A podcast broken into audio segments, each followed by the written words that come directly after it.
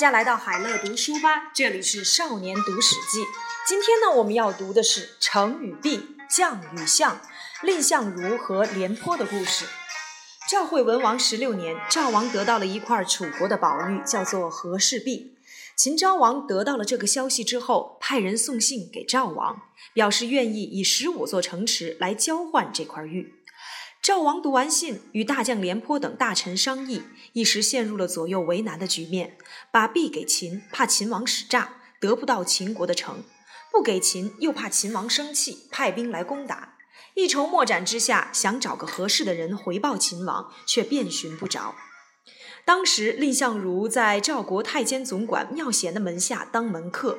妙贤对赵王说：“臣的门客蔺相如可以担当这项任务。”赵王问：“你怎么知道他可以？”妙贤讲了一段亲身经历给赵王听。微臣曾经犯了罪，想逃到燕国去。臣的门客蔺相如阻止我说：“你怎么知道燕王会收留您？”臣告诉蔺相如：“我曾经跟随大王在边境上与燕王相会，燕王私下里握住我的手说，希望与您结交这个朋友。因此我相信燕王会收留我，才打算去投靠。”蔺相如对臣说：“赵国强，燕国弱。您当时受赵王的器重，燕王才会想与您结交。现在您从赵国逃到燕国，燕国害怕赵国，势必不敢收留，而且还会把您绑起来送回赵国。您不如自行请罪，幸运的话，也许能被赦免。”臣依照了他的画作，侥幸得到了大王的饶恕。臣认为这个人是个勇士，具备智谋，一定能够完成这个任务。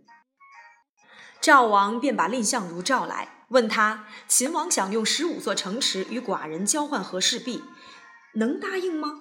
相如回答：“秦国强，赵国弱，不能不答应。”赵王又问：“如果他拿了我的璧却不给城，那该怎么办？”蔺相如分析：秦国要是以城交换璧，若是赵国不答应，那是赵国理亏；赵国献璧而秦不给城，那是秦国理亏。两权相衡，宁可给秦国币，让秦国理亏。赵王思索了这番话，觉得似乎有道理，又问：谁可以为寡人担任这次出使秦国的使者？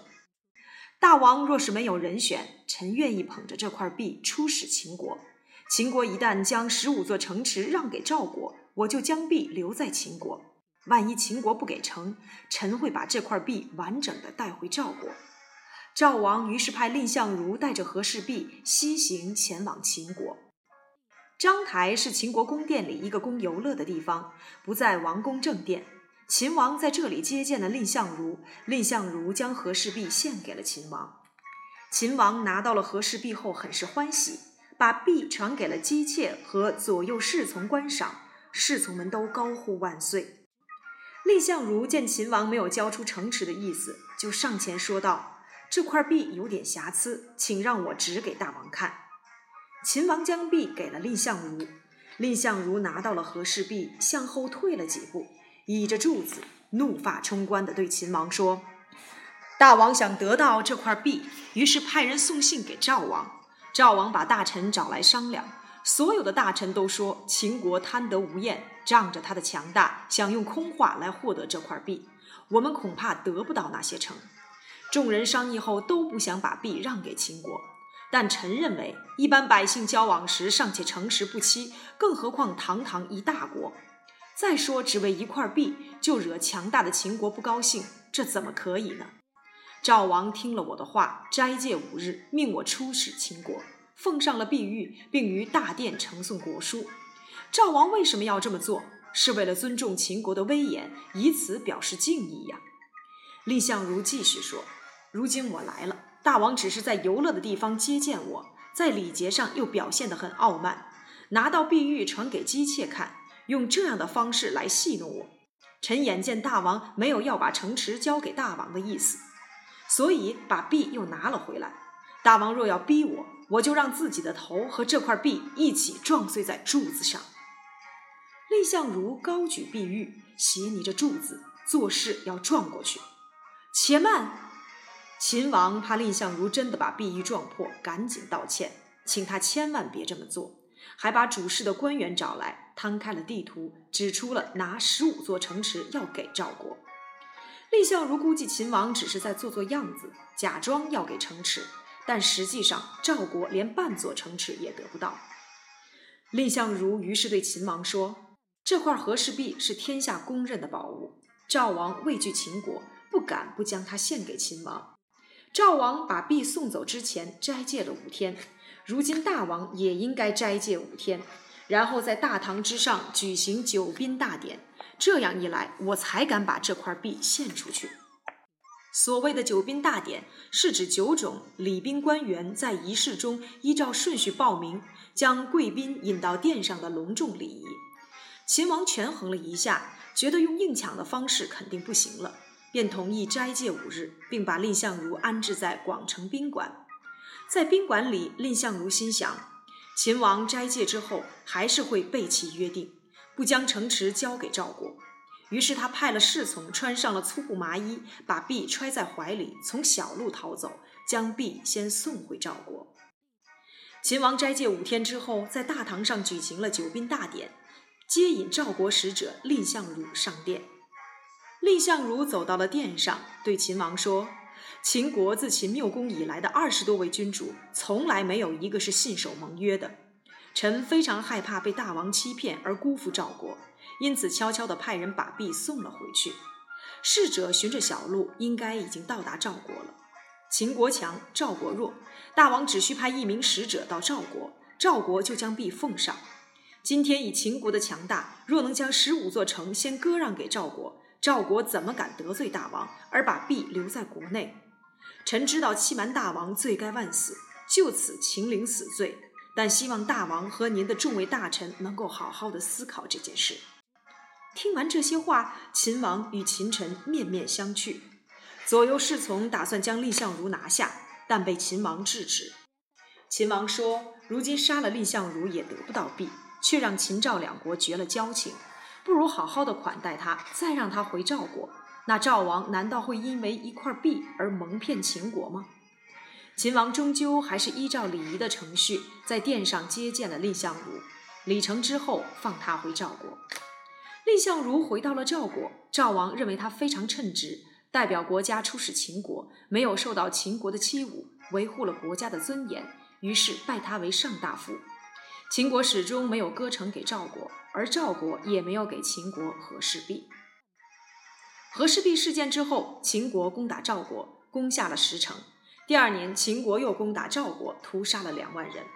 赵惠文王二十年，秦王派遣使到赵国，表示想与赵王重修旧好，约在了西河之外的颍池相会。赵王畏惧秦国，不想赴约。廉颇和蔺相如两人商议，不去的话会显得赵国懦弱胆怯。赵王只好赴约，蔺相如随行。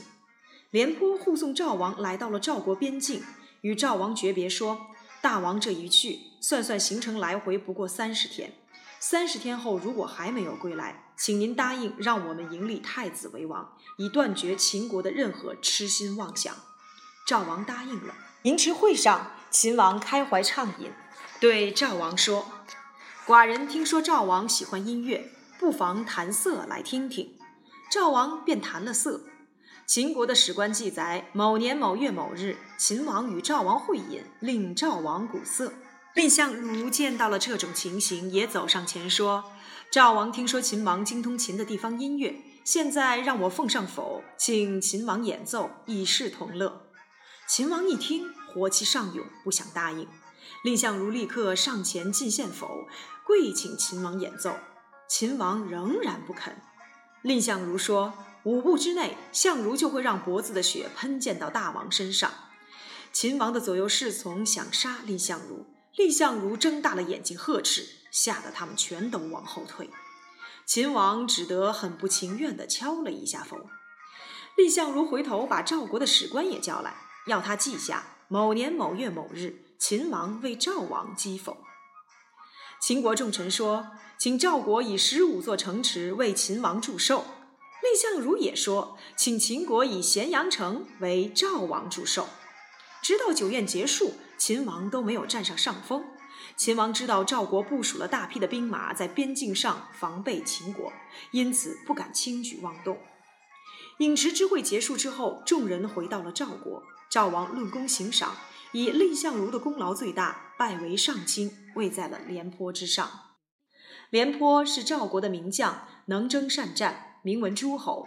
听了赵王封蔺相如为上卿的消息之后，很不高兴地说：“我身为赵国将军，拥有攻城夺地的大功，而蔺相如只不过是动动舌头，立了一点功劳，官位就在我之上。”何况他曾当过太监总管的门客，出身卑微，这简直是在羞辱我。在他之下，我可受不了。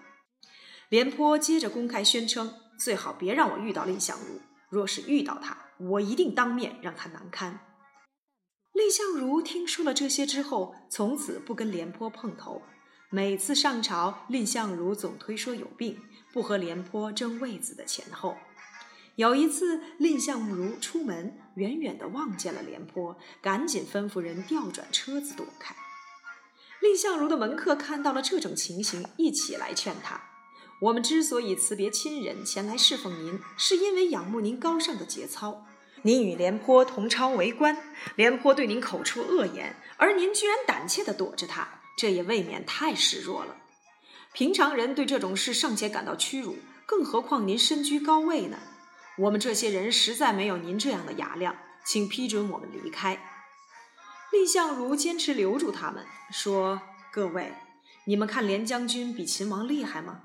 比不上。”蔺相如说：“以秦王的威势，我都敢在他的朝廷上呵斥他，并羞辱他的重臣。相如就算再没用，难道会怕廉颇将军吗？我只是深知，强秦之所以不敢对赵国发兵，是因为赵国有我们两个人在。”若是两只猛虎斗起来，势必会有一伤。我之所以回避着他，是因为得把国家的安危摆在前头，把私人的恩怨摆在后头啊。过了几天，当廉颇听说了蔺相如的这番话，便裸着上身，背负金条，由宾客带路到蔺相如家登门谢罪。